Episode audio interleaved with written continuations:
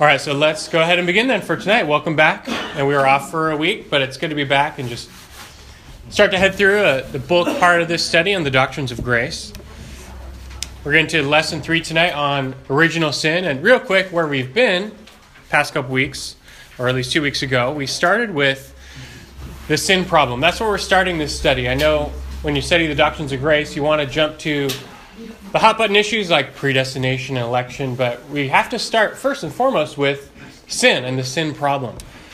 And so, our, our first question is how has sin affected the human condition? That's where we're, we're trying to begin. You got to understand the bad news before you can rightly understand the good news.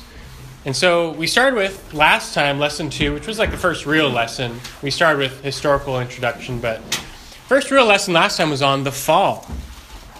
And we found that sin was not original, wasn't God, part of God's original created order, rather entered through Adam and Eve's rebellion. And certainly we learned how their sin affected them. They were cursed personally, they encountered spiritual death instantaneously. They started to decay, and eventually they would know physical death. So, certainly, we, we saw very clearly how their sin affected them. The next question we had, which we, we actually left off with, is how did Adam and Eve sin? How did the fall affect everyone else? How did the fall affect us? Uh, those who came from Adam and Eve, which is which is all of us here. What are the effects of the fall after Adam and Eve? And that's the, the question we want to talk about tonight with this topic of original sin. And this is continuing to build our understanding of sin and the sin problem, which is absolutely fundamental and foundational to understanding the solution to sin, which is salvation and all the doctrines of grace as well. So what we'll be getting there very quickly soon after. But tonight, a lesson on original sin. So, like I said, Adam and Eve were created good. And that means they had sin free natures that were inclined toward good.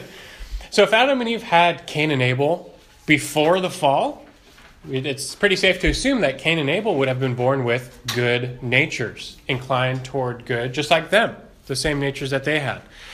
However, as you know, Adam and Eve fell into their state of sin before having any children, which means everyone that's ever been born has been born into a post fall world.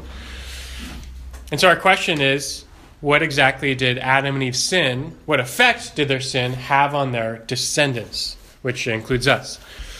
So, where we're going to begin, eh, start off simple, just some basic observations from Scripture. And this is your homework. The intention of your homework from last time, really just some good old fashioned Bible study to get you into Scripture, that you're looking at the verses yourself, you're looking up the verses yourself, you're, you're getting acquainted with the Word. And whether you were able to do it or not, we're going to review that right now. First, very simple observation, just get some baseline facts. First, Scripture teaches that all are sinners not a shock or a surprise to you. We can readily observe that all people sin. Every human being, with the exception of the man Christ Jesus, was, has been born a sinner. And there's never existed a sinless person. All have sinned and fallen short of God's perfect standard. And no Orthodox or even semi Orthodox Christian would deny that truth. It's so easily confirmed in Scripture, just simple observation. So you have a list of verses you might see in your handout. I'll just go through some of these. For example, 1 Kings 8:46, where Solomon said, "When they sin against you, for there is no man who does not sin." He recognized there's none who don't sin. Psalm 130 verse 3.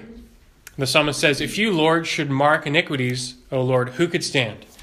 No one. If God keeps an account of wrong, no one can stand because all are sinners. Ecclesiastes 7:20. Indeed, there is not a righteous man on earth who continually does good and who never sins. You may have encountered a few oddball people who claim that they never sin, very deluded in, in, one way or another. But I mean, there's there's so many verses to say you you've got some something going on. You you don't see things quite right. You know the famous verse Isaiah 53 6. All of us, like sheep, have gone astray. Each of us has turned to his own way. No one's left out from that. All of us, like sheep, have gone astray. Each one of us has turned to his own way. That's our status before salvation. You see Romans 3, verse 9 and 23 there. And really, all of Romans 3, that's Paul's big point that all are sin. None are without excuse. None are good. None are righteous. but all have sinned and fallen short of the glory of God. Now, that's the, one of the huge points he's making in chapter 3 that that's without exception, every person is in sin. Romans 11:32, God has shut up all in disobedience that he may show mercy to all. He, he's condemned everyone in sin. I mean, we could keep going. We, we don't need to. You see the rest in your, your homework there. There's just a plethora of verses establishing all have sinned. All are sinners. Okay? You get that. That's simple enough. Although still worthwhile to, stay, to state. Another assertion, the second basic assertion we're going to start off with, just by way of simple observation, is that sin is neither caught nor taught, but inherited. It's an inherited problem. In other words, people are born sinners. So, first, all people are sinners. Second, people are born that way. People are born sinners. Sin is not just like a bad habit that's passed down by the example of parents, although it can be to some extent, but that's not at its nature where it comes from. It's not just some deplorable teaching that people have fallen prey to.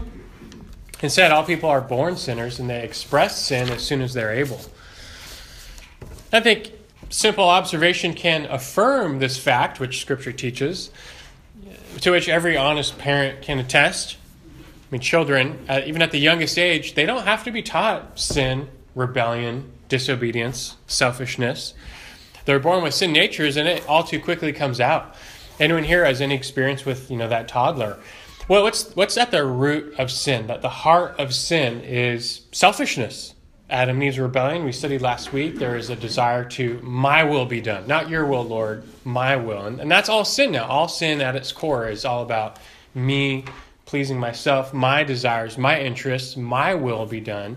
It's amazing how that comes out of little one year olds, two year olds, right, right away. As soon as they're able to express themselves, they will express this selfishness. Where does that selfishness come from? It's not a factor of, you know, it's only rich and spoiled kids who are like that. You can have kids in poverty who have no toys. Maybe all they have is a stick, but it's my stick. Eh, I will not share it. They will inflict suffering and harm on others who threaten their stick. Just you guys know the drill. All of you, I think, are parents, or most of you, and and it's just they just come that way. And Scripture asserts that. Genesis eight twenty one. The Lord testified after the flood, He'll never curse the ground on account of man. He says, For the intent of man's heart is evil from his youth. God did the flood on purpose for a reason, but He says, I'll never do it again because that's not going to that's not going to change humanity. They're sinners from youth. They're, they're born that way. It's in their heart. And no amount of flooding the earth is going to change that. There has to be another solution. That's what God was trying to teach. Job recognized, Job 15 14, he says, What is man that he should be pure, or he who is born of a woman that he should be righteous? There are none pure or righteous on earth. You know, Psalm 51, David's psalm, he says, Be gracious to me, O God, according to your loving kindness. According to the greatness of your compassion, blot out my transgression, wash me thoroughly. He says, verse 4, Against you and you only I have sinned and done evil in what is your, uh, done what is evil in your sight, so you are justified when you speak and blameless when you judge. He says, Behold, I was brought forth in iniquity, and in sin my mother conceived me. He understood that from the womb he was in a state of sin. Like Psalm 58, verse 3 says, The wicked are estranged from the womb. Those who speak lies go straight from birth. Again, we could keep going. Jeremiah 17 9. The heart is more deceitful than all else and is desperately sick. Who can understand it? We have a, a, congenital defect called sin nature. It comes from birth, it's with us, it produces our acts and attitudes of sin, but it's a heart problem. And so, like Ephesians 2 says, you were dead in your trespasses and sins. And later it says, we were by nature children of wrath.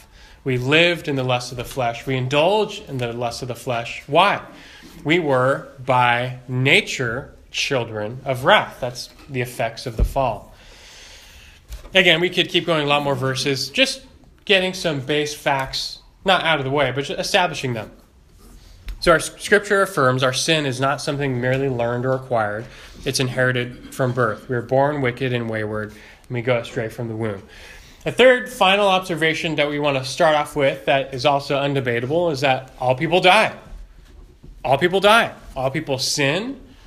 All people are born sinners, and therefore all people die as a result. And of course, the connection we're making is people are dying because of sin. And you know, Romans 6.23, the wages of sin is death. So, okay, that's, I know you all know that already. So just bear with me, and see where I'm going with all this. So far, we've quickly affirmed the universal sin problem. Sin is a universal problem. It affects all people. All people sin from birth and die as a result. But that demands an explanation. Why are things this way?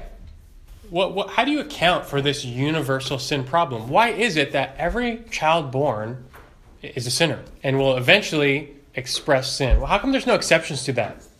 Of course, apart from Christ. How come you know you, you don't just get lucky and your kid is just oh happens to be perfect? My kid doesn't have a sin nature. Well, why is it? Why doesn't that happen? Why are things this way? How, how come sin has so affected every single person like this? Well, to, to build on this factor, the only explanation is congenital, namely, something has affected our human nature. Something has affected who we are as humans. Such an inclination to sin was not part of Adam and Eve when they were created. Before the fall, they didn't have this inclination to sin, this fallen nature that seeked and served sin. So whatever's going on today must be tied somehow to the effects of the fall. Whatever happened with that first pair and, and the consequences, somewhere in that we are going to find the explanation for why things are the way they are today. Now we know, and, and in a way I've already established, all are born with a sin nature. Humans sin because they're sinners.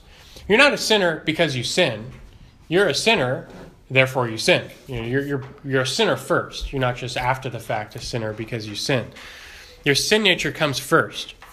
And when people sin, they're merely acting according to their fallen natures.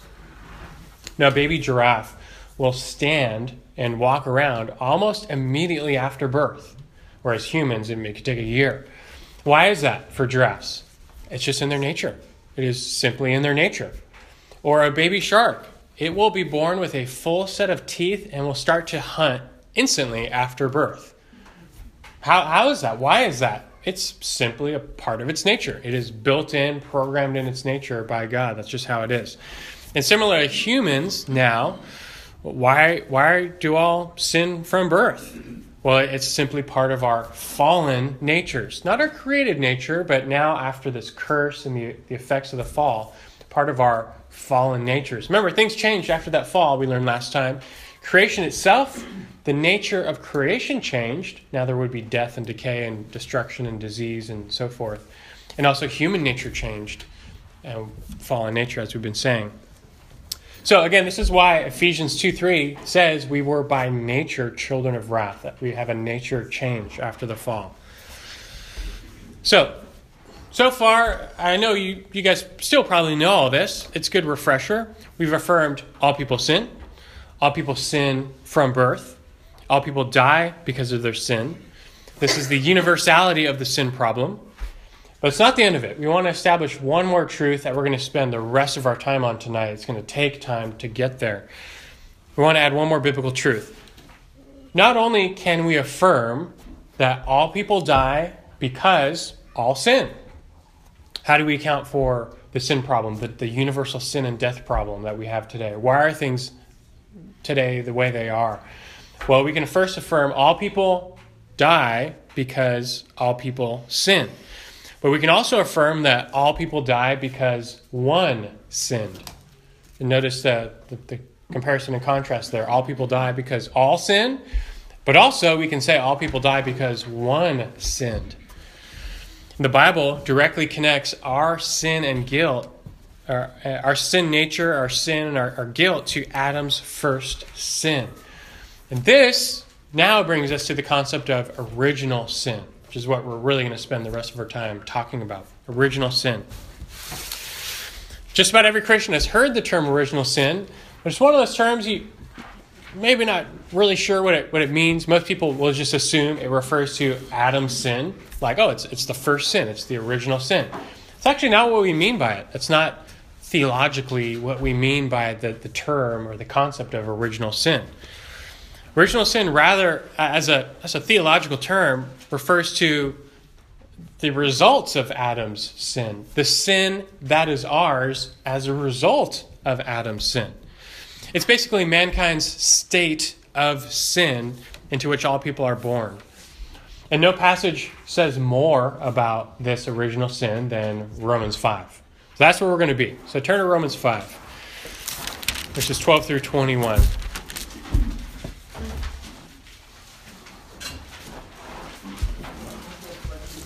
Romans 5, 12 through 21. Now, the reason we're going to spend the rest of our evening on this, this is notoriously known as one of the most difficult passages in all of Scripture to interpret. it's challenging, and you'll see why in a little bit, just because of some of the, the phraseology used, the, the, the syntax, especially Romans 5.12, which we're going to peer into, it's, it's known for just being, you know, what, what does that really mean? You can read it and reread it and reread it and still come away thinking, not fully sure I understand what he's trying to say here. But we want to we want to figure it out. We want to study it. We want to learn what the Bible says about this original sin, or more specifically, how is our sin and our status connected to Adam's sin, that that original sin? How has it become ours? How has it affected us? And this passage explains it. In your homework, I didn't get have you get too detailed because it's a lot. I just want you to read it, get familiar with the passage. We're going to do all the legwork right now. So it might get a little technical here, but you guys can hang with me. Let's start by reading this passage. Excuse me, Romans 5 12 through 21. Reading the NASB, so follow along. It says, verse 12. Therefore, just as through one man sin entered into the world, and death through sin, and so death spread to all men because all sinned. For until the law, sin was in the world, but sin is not imputed where, when there is no law. Nevertheless, death reigned from Adam until Moses, even over those who had not sinned in the likeness of the offense of Adam, who is a type of him who was to come. But the free gift is not like the transgression, for if by the transgression of the one the many died, much more did the grace of God and the gift by the grace of the one man, Jesus Christ, abound to the many. The gift is not like that which came through the one who sinned. For on the one hand, the judgment arose from one transgression, resulting in condemnation, but on the other hand, the free gift arose from many transgressions, resulting in justification. For if by the transgression of the one death reigned through the one, much more those who receive the abundance of grace and of the gift of righteousness will reign in life through the one, Jesus Christ.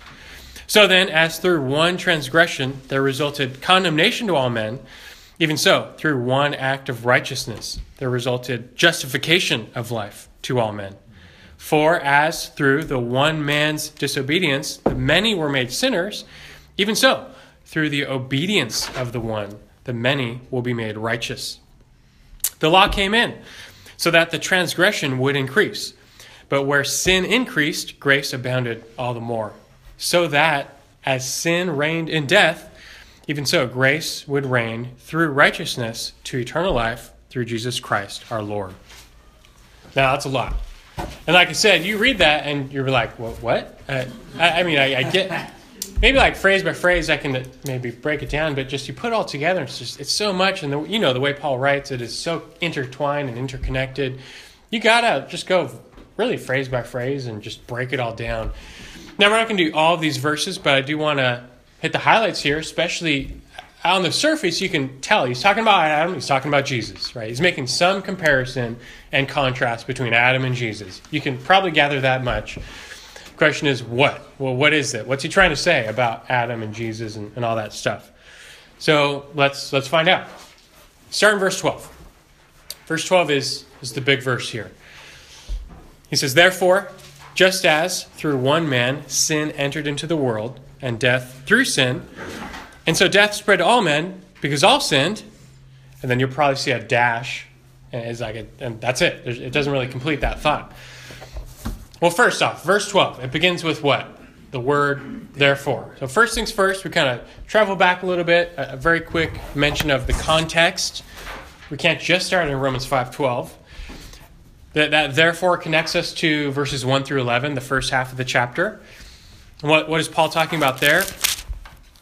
Well, he says in chapter 5, verse 1 Therefore, having been justified by faith, we have peace with God through our Lord Jesus Christ. Even chapter 5, verse 1 begins with therefore. What you see in, in chapter 5, it, it's almost like the first culmination of Paul's teaching so far in Romans. He's taught that all are sinners, all are lost in sin, all are without excuse, all are unrighteous, all have sinned, right? But the grace of God was, was revealed in Christ, where we can be justified by God's grace, grace through our faith in Christ apart from works. So he's taught this grand truth of justification, righteousness, by God's grace through faith in Christ apart from works. It's like the, the base you know, elements of the gospel we believe, right? So you probably know all that. In chapter 5, he's starting to get into some implications of that salvation. He mentions in chapter 5 how, and reiterates how through this justification, we're reconciled to God. That's chapter 5, verse 1. That's a big implication, right? We have peace with God. Therefore, having been justified by faith, we have peace with God. I mean, that's good news, right? That's a huge implication. We have peace, we have reconciliation, we're saved from wrath. There's no more wrath. You notice in verse 6, he says, We were helpless. Verse 8, we were sinners. Verse 10, we were enemies. But the good news is Christ has redeemed us from all that. We're justified by faith, we're saved from wrath, we're made at peace with God. Such that verse 9 says, Having now been justified by his blood, we shall be saved from the wrath of God through him. So, I mean, it's all really good stuff. It's, it's starting to build the implications of Christ's salvation, this justification, which means being made right with God, that that's given to us as a gift through the work of Christ by God's grace as we believe in him. And so, what Paul is starting to do in Romans 5 is connect all the redeemed to Jesus. I mean, all that we have, all the good stuff, it's all because of Jesus, right? We're all just connected to Him. That's why we're redeemed and reconciled and at peace. We're all connected to Him, right? Now, as the chapter continues, Paul will continue to teach what Jesus does for us, but he's going to do so by contrast. And this is why he brings in Adam. He's going to make a contrast. All of the redeemed we're connected to Christ. At the same way, all of the unredeemed, they're connected to Adam. Adam, he, he's the head of all of humanity, especially fallen humanity, whereas Christ, who is referred to as the second Adam, heard that before? Because, like we read in verse 15, I believe, or 14, he, he came as a type of Adam, or Adam was a type of Christ as well, we could say. He's the second Adam, and he's the head of the redeemed. And so we find some comparisons and contrasts that he's, he's going to form in the passage we just read, 12 through 21, between Adam and Jesus, the first Adam and the second Adam. And so I had you, by way of homework, to do your best, try and pinpoint some of the comparisons and contrasts. I want to point out the main ones to you here. So, in this passage, 12 through 21, it all, of course, centers around two men, Adam and Christ. Verse 14 Adam and the one who came in the likeness of him, the, second Adam. Both of these men were heads or representatives of their group Adam with the unredeemed, Christ with the redeemed. Okay, that's simple. Also, you'll see contrasted, or in a way compared, they both are known for one grand act. They both did one thing, and they're known for that one thing, or at least you know what he's saying here. He's really pointing out the one thing they did.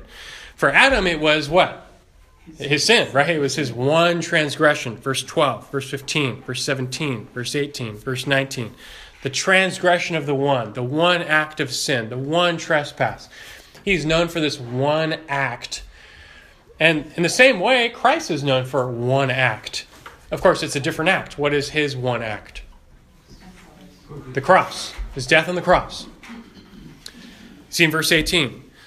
So, as through one transgression there resulted condemnation to all men, even so, through one act of righteousness there resulted justification of life to all men. And that one act of righteousness is his death on the cross. So, Adam, head of the unredeemed, known by one act, his sin. Christ, head of the redeemed, known by one act, his death on the cross. Another comparison contrast is the, the results that flow from these defining actions. Adam, Adam's one act has results. What are they? Condemnation, guilt, and death. See in verse 15, because of his one act, many died.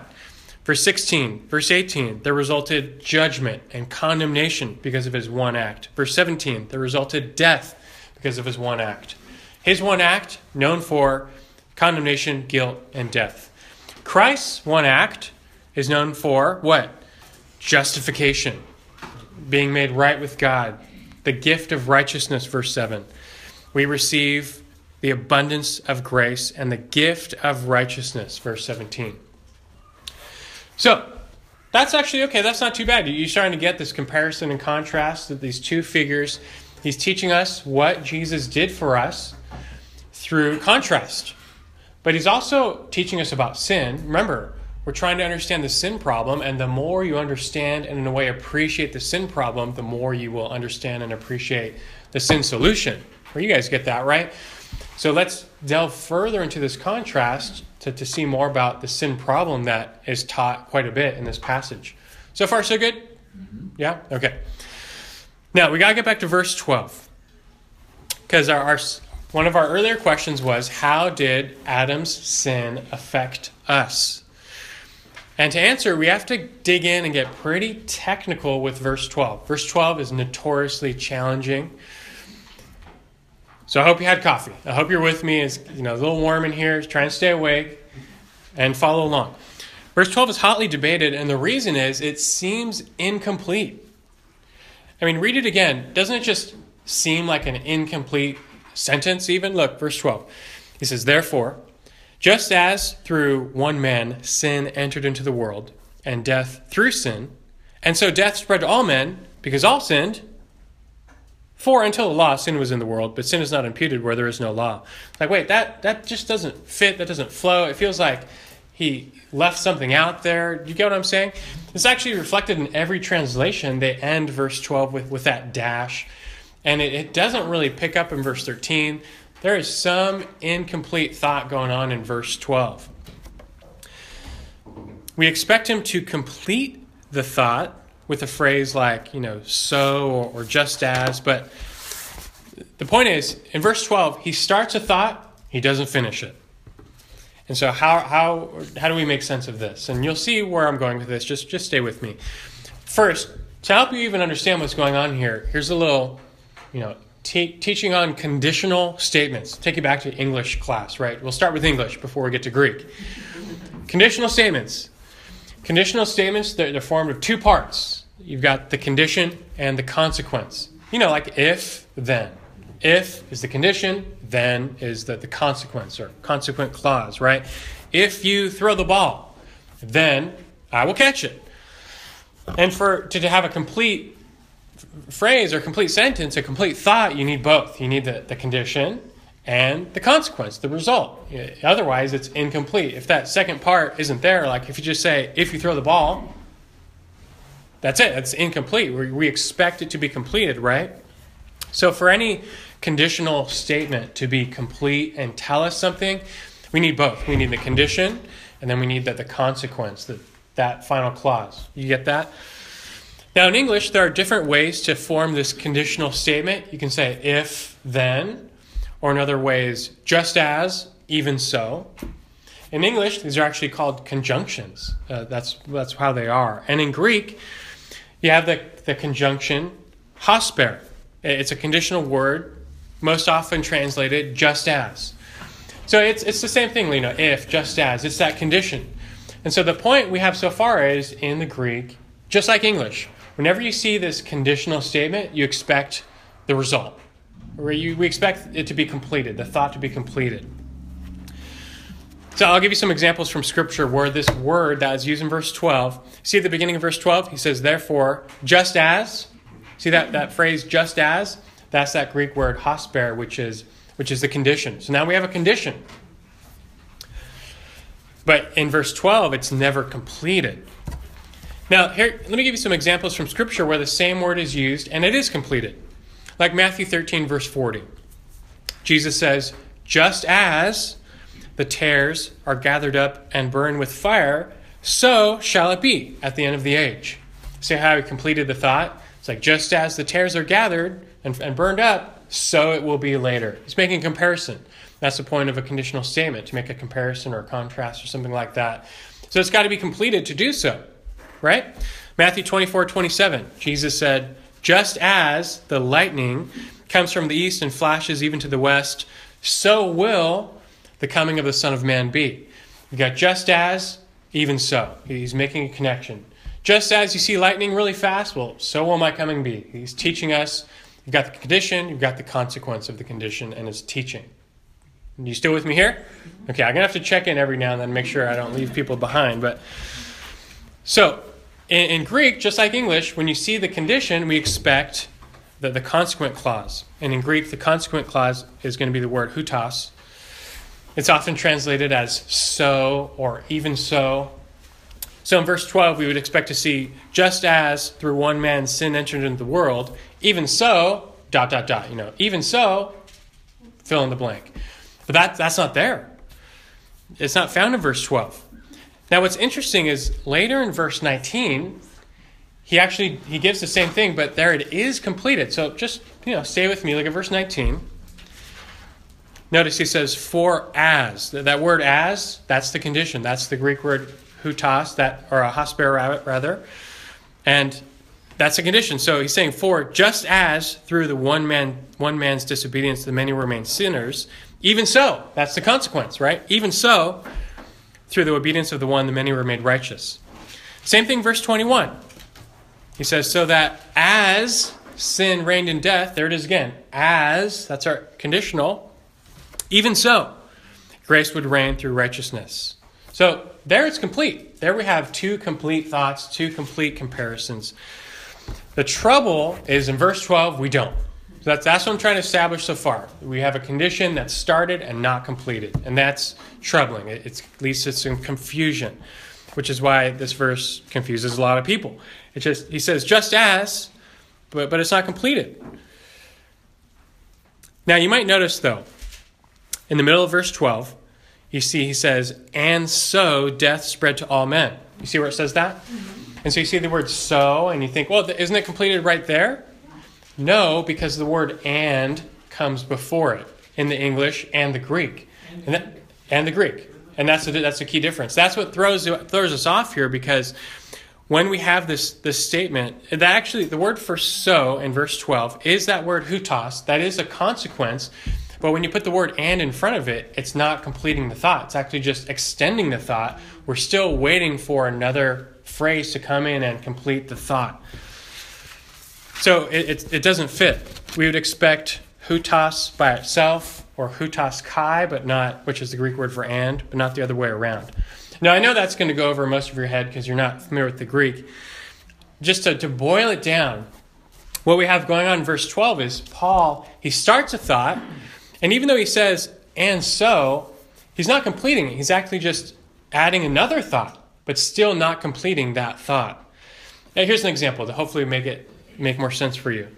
If I said this, this sentence, just as he threw the ball, so I caught it. Is that complete? Yeah. Just as he threw the ball, so I caught it. Got the condition, got the result, it works. What if I said this? Just as he threw the ball, and so I caught it, that's it. Is that complete? No. See, I added that and, and it, we're still left waiting. Like I'm still trying to say something else. That, that we're still left for a consequent clause. Okay. All this goes to say, there is no direct matching consequence in verse 12. There's no completion to the statement he makes. Now, grammatically, not like you care about this, but it's known as anacoluthon, if you remember that, I'll like buy you a candy bar next week or something like that. You know, good luck. How do you spell that? I guess I maybe I shouldn't have said that. It's A N A C O L O U T H O N. But it's, it's noticed where the author he interrupts himself mid thought. And it's on purpose usually, where sometimes the author does that to challenge the readers to think more deeply on something. So here's what is, is likely going on in verse 12 in, in Paul's mind, if we can dare to say. Paul starts verse 12. And his whole point is he's going to start to build a connection between Adam's sin and us. He's going to tell us how Adam's one sin affected us. But halfway through, he interrupts himself as if to remind us of our own sin. He goes off and talks about our sin as opposed to how Adam's sin affected us. As if to, to give us the impression, don't, you know, I'm going to talk about Adam's sin, but don't forget you've got your own sin as well. So look at verse 12 again. He says, Just as through one man sin entered into the world, and death through sin, and right there we expect him to complete it, but instead he, he takes us and says, And so death spread to all men because all sinned. Then he goes off on a tangent. So he, he's, he's interrupting himself to teach us about our sin. But that's not the end of it, because the good news is he will revisit this thought later on and reintroduce this comparison he started to make in verse 12, and he'll finish it. And you find that later in verses 15 and then 18 through 21. He finally goes back to that original comparison and he gets his thought back on track, and then he finally tells us what is the comparison between Adam's one sin and us. What's what's the connection between Adam's one sin and our state? Remember that's our question, right? And so later, especially in verses 18, 19, and 21, Paul restates and rephrases the conditional comparison and completes it. Now, here's why I really wanted you to have your homework from last week, because I gave you a little table. And so look at it now you'll see that table. You, you kind of need a visual. Look, you know, look on with someone next to you if you need to. You see the conditional clauses and the consequent clauses. You see it now? Now, hopefully, that makes a lot more sense to you. It's on the last page of your handout from last week. And this whole passage is filled with these conditional clauses because he's just teaching through contrast, comparison and contrast, right? And so you start in verse 12, and he says, just as, hosper, that word. Through one man, sin entered into the world. And the consequent, it's empty. There is none. There's no completion, right? But later, he revisits and basically restates this comparison each time, though, he does complete it. So that's where we go to find out well, he trying to say. Verse 15, he says, If by the transgression of the one the many died, that's the conditional. By the way, sorry, verse 15 there in your box was a typo. It should say many, not man. by the one, uh, the transgression of the one, the many died. The consequence, he says, much more did the grace of God and the gift by the grace of the one man, Jesus Christ, abound to the many. So the contrast you've got the transgression of the one contrasted with the gift of the one, and it affected many people. See that? That's a pretty clear contrast in verse 15. The transgression of the one affected many, contrasted with the gift of the one, which also affected many. Verse 17, same thing. For if by the transgression of the one death reigned through the one, on the flip side, flip side you have basically the, the gift of righteousness of the one. Verse 17, you have Adam's one transgression. The flip side of that is Christ's one act of righteousness. The result for Adam was the reigning of death. The result for Jesus is the reigning of us. We reign with Christ. So you see what he's doing? He's just building all these contrasts, teaching us about sin and about Christ, right? Now let's really look at verses 18, 19, and 21, because here we see the, the same words show up. Remember, I talked about the word hosper, which is that conditional word, and then hutas, which completes it, right? he uses them in 18, 19, 21. This is where he's really revisiting the thought from verse 12 and finally completing it. With me here? Okay, we're good? Okay. Verse 18. He says, So then, as, and that's a shortened form of hosper, through one transgression there resulted condemnation to all men, even so, hutas. Through one act of righteousness there resulted justification of life to all men. What's the contrast? You've got one, one transgression versus one act of righteousness. You see that? And the result? Condemnation to all men versus justification to all men. See it? Pretty clear. Verse 19. He says, For as, hosper, through the one man's disobedience, the many were made sinners, even so, hutas, through the obedience of the one, the many will be made righteous. So you have Adam's disobedience versus Christ's obedience. See that? And the result, many are made sinners versus many are made righteous. Very clear now that the contrasts now are very clear, aren't they? And then verse 21, lastly, he says, As, hosper, sin reigned in death. Even so, hutas, grace would reign through righteousness to eternal life through Jesus Christ our Lord. Sin reigned in death, now grace reigns in righteousness to eternal life as opposed to eternal death. So that hopefully helps the passage, helps the contrast make more sense. Now, just to, to try and bring it together here, remember, we're asking the question how does our sin and our death relate to Adam's sin? How did death spread to all men? Some people answer that question and say, well, death spread to all men because all sinned. And that's that's their only answer. And they'll say, look at Romans 5:12, isn't that what it says? Look at verse 12. And so death spread to all men because all sinned. And so in other words, there's no connection between our sin and our death and Adam's sin because verse 12 makes no connection, right? And look, we've already established the fact verse 12 does not make any connection. That's true. But you can't stop at verse 12. You have to get verse 12 right and understand Paul is not completing the thought there. He completes the thought later. You have to go beyond verse 12. You got to get verse 12 right and go beyond. Paul is saying more here. Verse 12 does indeed say, Death spread to all men because all sinned. That's not the end of it. It's true that all people die because all sinned, but Paul will go on to make another connection or a real connection between Adam's sin and, and our sin and death. And so, already, a quick side note here already by studying verse 12, we can already reject the Pelagian view. We remember that guy Pelagius I introduced you to. He's, he's not Arminian, although in a way he was a precursor to Arminianism, but he was like very radical in human freedom and, and, and a lack of sin and depravity. He believed that we have our sin and our state right now. We have no connection to Adam or the fall or, or, or Adam's sin. Basically, all we get from Adam is a bad example. That's it. He was just a bad example, but we're born with the exact same free will as Adam. We're born without a sin nature. We have no connection to Adam's sin whatsoever. That, that's Pelagius. Already we can reject that. It's true. From verse 12, you don't get a connection to Adam, but you can't stop at verse 12. You also have to get verse 12 right, and you realize, no, there is a connection between our sin and Adam's sin. Yes, it's true. We will say, all die because all sinned. Of course, we understand that. We have our own sin as well. But we will go further and understand that all die because one sinned.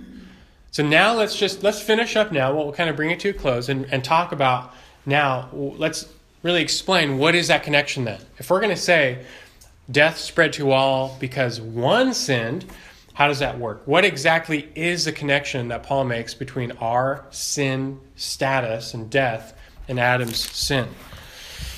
And so there's basically two answers. Two ways Adam's sin, his one act, remember we kept reading his one transgression, his one act. There are two ways that Paul explains in this passage that his sin affected us and they are as follows. We have a we inherit a sin nature and we inherit guilt slash condemnation. That's that's those are the answers in the passage. We get from Adam a sin nature, and we also inherit guilt slash condemnation. If you want to see this, I'll show it to you. Look again at verse 19. Verse 19, for example, makes it very clear that through Adam's sin and rebellion, all humanity were made what? Sinners. Verse 19. He says, For as through one man's disobedience, the many were made what? Sinners. And in contrast, he says, even though, or even so, through the obedience of the one, the many will be made righteous. So he says in, that verse from Adam, we're, we're made sinners because of his one sin, his one act of disobedience, the many, and he uses many and all. Really, he's talking about humanity here. We were made sinners. It's a status change. We inherited from Adam a sin nature. Whereas at the fall, Adam's nature went from good to bad, from inclined toward God to inclined toward sin. So we're, we're now born with that fallen nature. We inherit that same fallen nature. Because of his sin, verse 19, we are made sinners. We were made sinners. So first, we inherit sin nature. Again, this explains why we sin from birth. This explains Romans 3. This explains there are none good because all are born with this inherited sin nature and sin inclination. So that's the first way Adam's sin, the, the original sin, affects us. We inherit a sin nature. The second way Adam's sin affects us, we inherit guilt. We are born with guilt and condemnation already on us because of Adam's sin. This is made clear in verse 16 and verse 18. So let's read those. Look at verse 16. He says, The gift is not like that which came through the one who sinned. He says, For on the one hand, the judgment arose from one transgression, resulting in what? Condemnation. But on the other hand, the free gift arose from many transgressions, resulting in justification. Hey, what do we inherit from Christ? What do we get? We get justification just for free. We, we inherit it, it's, it's imputed to our account, right? Well, first, though, what did we get from Adam? What did we receive from him? What was imputed to our account from Adam? Condemnation. Condemnation. Verse 18. He says, So then, as through one transgression there resulted condemnation to all men, even so, through one act of righteousness there resulted justification of life to all men. You notice the parallel. You guys know how do we receive righteousness? It is imputed to us, it is reckoned to us by God's grace. That's what justification is. God gives it to us, He gives us Christ's righteousness. He transfers it from Christ's bank account to our bank account. We're imputed righteousness. But first, we've got such a big problem because first we were imputed Adam's guilt and his unrighteousness. That, that's part of the problem, right? Remember, we're trying to understand the sin problem. Adam was our federal head. And in solidarity with Adam, mankind's head, God counted all humanity as guilty and worthy of condemnation after the fall. It's like Adam, when he sinned, he basically was like declaring war against God. His rebellion, as, as a representative head of humanity, he entered a state of rebellion against God. He declared war, and that plunged all of humanity into war. And now, all of Adam's descendants, you're born in a state of spiritual war with God, rebellion against God. From birth, man is at enmity with God because of our sin individually, collectively, and inherited. We have an inherited sin, which is called original sin. So, the point, and here, uh, if you look at your handout again, you'll see another little chart there, just a little bonus that this last point is unique to Calvinism. So you see that chart, little Pelagianism, Arminianism, Calvinism represented. Everyone will affirm death spread to all men because all sinned. Why are things the way they are? Why does everyone die? Why is death a universal problem? Well, because of sin, because all people are sinners. Everyone believes in that. That's good. Pelagianism stops there. We've already affirmed that's that's wrong. That's a problem. Instead, Romans 5 teaches, in addition, our sin problem is even worse. Not only are you a sinner individually, but because of Adam, you have a sin nature and guilt. But just by way of nuance, that last phrase that we inherit Adam's guilt, that part is unique to Calvinism. Arminians will agree that we inherit a sin nature from Adam, but not guilt.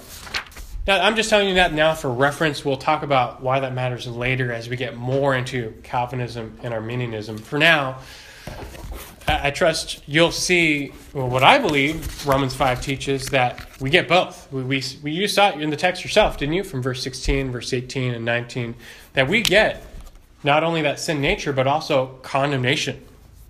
Verse 19, there resulted, uh, or I'm sorry, uh, verse 18, there resulted condemnation to all men. His one sin, condemnation to all men. Now, to this, some might say, for example, Arminians would say against Calvinism, that last point, that's not fair. That's just not fair for God to impute guilt to all of humanity just because of Adam. I mean, we weren't there. We weren't in the garden. We didn't do anything wrong. Adam sinned. That's not our sin. We didn't sin like Adam. And that's true. But first, you need to remember every person will be judged because of their own sin. Like on the day of judgment, you will be judged for your own individual sins. And in fact, that is what verse 12 teaches. We believe that. Verse 12. Death spread to all because all sinned. I mean, that's a true statement. You will die because of your own sin. You will pay for your own sin if you're apart from Christ. So, I mean, that's true. We have to remember that. Secondly, though, you need to remember even though we will not be judged for Adam's specific sin, the condemnation of his act infected all humanity such that we're all unclean before God. You just have to come to terms with that. Being sinners by nature, we're cut off from God. His guilt transferred to our account, making us unworthy before God from birth. He's our head, he's the federal head of humanity. And so, in solidarity with him, when he entered that state of rebellion, all of humanity did as well. An example you know, imagine if the president unilaterally launched a nuke against Russia, against Moscow, against Russia. Well, Russia would declare war, obviously. And at that point, every single US citizen would instantly be in a state of war with all of Russia. Even though you had nothing to do with the, the launching of the nuke. That wasn't your decision. You probably wouldn't even have wanted to do that. You didn't you, you, let's say you didn't want to do that, but it doesn't matter your head, your representative, he declared war, and now you got to live with the consequences. You're now in a state of war with all of Russia because of his one action. That's what you get when you live under a head, under a federal head, a representative. Well, that's what Adam was. That, that's Adam's role. He was the head of humanity. God created him that way. He's the first Adam. And that's taught very clearly by contrast with Christ being the second Adam, the second head of humanity. And so in Adam, that's what you get. He declared war. And there's no peace until Christ, who Romans 5:1 made peace, right? Apart from Christ, there's no peace. You're still in war. You're born at war with God. And the Bible says you're born in enmity with God, which is just like, you know, you're born at war. You've declared war and you're born that way, and that's part of your problem. That's a big problem, though, right? That, that's something, you know, how, how are you going to deal with war with God? How are you going to overcome that? Anyway, a third answer, though, to some who might say it's not fair that Adam's guilt would be imputed to us. Well, if you say that it's not fair for Adam's guilt to be given to us, at the same time, you have to then reject Christ's righteousness being given to us because it goes both ways, right? It, we receive Christ's righteousness in the same way, just by imputation. God, how are we righteous?